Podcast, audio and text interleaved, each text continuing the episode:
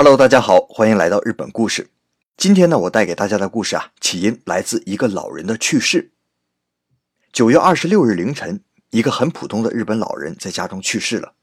他无儿无女，是在朋友和邻居的陪伴下，安然走完了六十七年的人生。这个老人呢，名叫德川庆朝，啊，听他的姓氏，你可以大概猜到他的背景了。他是德川幕府最后一代将军。德川庆喜的单传曾孙，可以说他的去世，第十五代幕府将军德川庆喜这一支就此断绝了。这件事啊，再加上我前几天听高晓松老师的节目，他说了几个英雄人物的尾声，我觉得这个话题很有意思啊。我们很多人都是关心表面的啊，也就是厅堂之上的事情，很少关心那些英雄伟人的后事。我也发现日本历史也是这样啊。那比如说，我们知道江户时代，要知道德川幕府，然后也知道幕府之后的明治维新。可是明治维新之后，德川幕府的这些个遗老遗少都去哪儿了呢？现在的后人们日子过得怎么样呢？啊，这就很少有人知道了。那我这几天呢没更新，就是在查资料。今天呢就当个八卦，把幕府之后德川家族的足迹给大家展现出来。让我们来看一看，曾经位高权重的日本无冕之王德川家康的后裔们都在过着怎么样的生活。话说德川家康掌权之后啊，给自己的几个儿子分封了好几个地方。于是呢，虽然大家都姓德川，也都是德川家康的直系子孙，但是啊，也分出了德川将军家、尾张德川、冀州德川、水户德川这四个家族。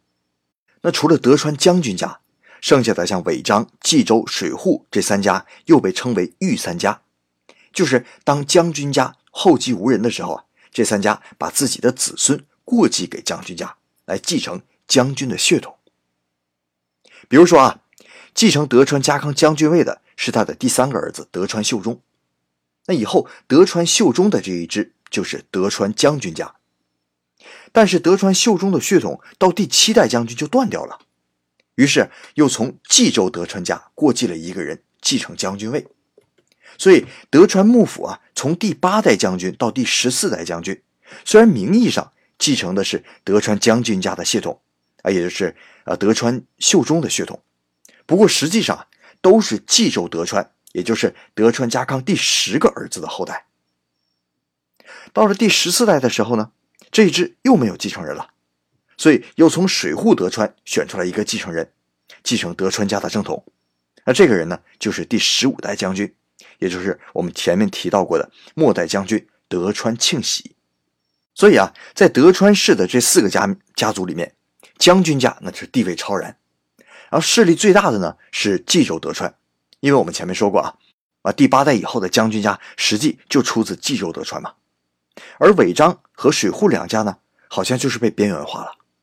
所以这两家虽然同出于德川家，但是呢，都是典型的保皇派，甚至水户家还留下了祖训：一旦德川将军家和天皇家有纠纷，一定要坚定不移地站在天皇的一侧。啊，我觉得这也是出自水户德川的德川庆喜后来为什么会有大政奉还的举措，把整个国家的治权和平的移交到天皇的手中。啊，当然这纯粹是我个人的猜测。那大政奉还之后呢？天皇家族重新掌权，德川庆喜啊来到静冈县赋闲在家。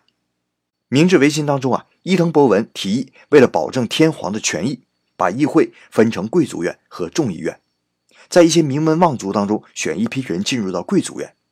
德川四家都有人进入贵族院，这个贵族院在那一时期啊，把握着整个国家的走势。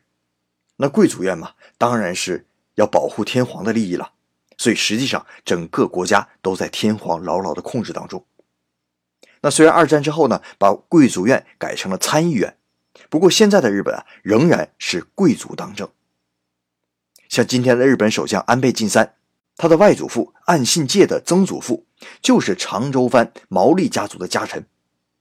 安倍的副手麻生太郎那就更不用说了，他自己就是贵族啊，他的妹妹就嫁给了日本当今天皇的堂兄弟。所以他也算是皇亲国戚了。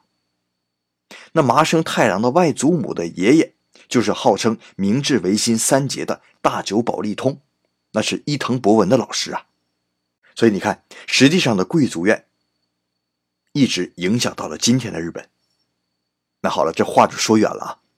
那二战之后呢，贵族院取消了，但同时呢，也给这些原贵族院的议员们颁发了国家公债证券，相当于就是买断了工龄。那尾张家德川家拿到了相当于七十五万日元的债券，七十五万日元在当时可是个相当大的数目啊。比如说，尾张德川家当时的家主拿出这笔钱当中的一小部分，就投资了一家银行，而后来呢，这家银行被帝国银行收购，又辗转变成了今天的三井住友银行。所以，尾张德川家是德川家康的后裔当中最为富有的一支。如今的尾张德川家的家主德川义重，身兼数职，啊，什么名古屋博物馆的委员呐，德川美术馆的馆长啊，名古屋大学的参与啊，那还经营着祖上留下来的在东京木白的一块名叫德川村的租赁别墅区。据说啊，这一栋别墅的一个月的房租就要百万日元。我访问了一下主页啊，大概能有个六七十栋别墅吧，所以仅别墅这一块的月收入就是六七千万日元。那冀州德川家就没那么幸运了，就像所有豪门故事一样，每家都会出那么几个败家子儿的。冀州德川家在二战前一直是日本屈指可数的豪门，可是二战之后呢，时运不济，连年下滑。到了十六代家主去世的时候啊，不光家财散尽，反而背了一屁股的债。如今呢，冀州德川家的家主是一位名叫德川乙子的女性，她毕业于建筑专业。得过很多建筑设计的奖项，现在和朋友在经营着一家建筑公司，是不折不扣的一个实业家。然而，如此优秀能干的人，却一直不被自己的家族接受。德川家新修的家谱当中啊，冀州德川氏的家主仍然是空白，这就是传统观念不接受女性家主。德川乙子呢，如今仍然是单身，按照德川家的规定啊。如果找不到入赘的结婚对象，或者不收养养子，那冀州德川这一支就算就此断绝了。相比尾张德川的富有，冀州德川陷入困境。德川将军家和水户德川则是顺风顺水、平淡无奇。德川将军家在废除贵族院之后啊，平稳地度过了最困难的一段时期。现任家主德川恒孝是日本一家游船公司的副董事长。每年最多的事情啊，就是德川家的祭祀。那谁让他是将军家的家主呢？每一代将军、将军的夫人、将军的次夫人的祭阴寿忌日，都要各地的神社去祭拜。那恒孝在私底下边开玩笑边抱怨说：“哎呀，每个月啊都有各种各样的祭祀活动。年轻的时候在私企工作，他作为德川家的家主啊，每回都必须要去，所以每个月都得用两三天的带薪年假。”后来年假不够了，就只能扣工资了。和他同一个工作的同事啊啊，也是一个大名的后裔，叫做前田氏。他的上司看着他们两个说：“哎呀，这能指使德川家和前田家干活的人，恐怕除了丰臣秀吉，那就是我了。”啊，这是德川将军家的后代。那水户德川的特点呢，就是人丁兴旺。除了把德川庆喜过继给将军家以外，其他的一些德川家的小分支，在人丁稀少的时候，都跑到水户家来要孩子。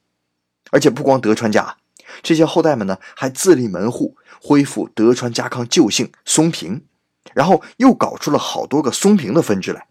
不过呢，这些分支啊，现在也都是啊平民百姓鲜有人知。唯一稍微出点名的是两个人，一个呢是水户德川的家主德川齐政。德川齐政啊，现在是日本一家大型保险公司的执行董事，也是德川家族一个财团的理事长。平时呢，就干一些组织大家参观各个德川纪念馆这些事儿什么的。而比他还出名的是他的儿子，今年呢还是个大学生，在推特上自称是德川王子。哎呀，整天是吐槽各种事情啊，简直就是个段子手，得到了很多年轻人的拥戴。啊，这是水户家的两个人。那从想到这个话题到着手查找各方面的资料，老实说啊，一开始呢，我是抱着一种八卦心态的。可是啊，资料查到后来，我又生出了一种呃旧时王谢堂前燕，飞入寻常百姓家的历史沧桑感来。这些德川后裔啊，若是放在二百年前，那一个个都得是云在顶上的人。而历史呢，天翻地覆的变化，他们或彻底平民化，或成为实业家，或依然依仗祖上的余荫，但是却没有一个人再能接触到政治。可要说活得明白啊，还得是我们开头介绍的那个前几天刚刚去世的德川庆喜的曾孙德川庆朝。老人家生前呢是一个职业摄影师，年轻时啊不停的想逃离德川家的光环，可是人到中年突然豁然开朗，发现这就是他生命当中的一部分呢。于是呢又回到德川家的大本营次城，写出了一本一本德川家族的书籍。他说啊，我其实没感觉德川家康的血液在我身体里流淌，也没有什么作为德川后人的光荣感。不过呢，大家都对德川家族有一种神秘感，所以啊，作为德川家族的后人，还是有这么一点好处的，那就是可以写写书赚赚钱吗？满足一下大家的神秘感，把自己家的事情随便写一点出来，我就财务自由了。嗯，我觉得这个老爷子算是活透了。好了。这就是咱们今天的日本故事，咱们下一期再见。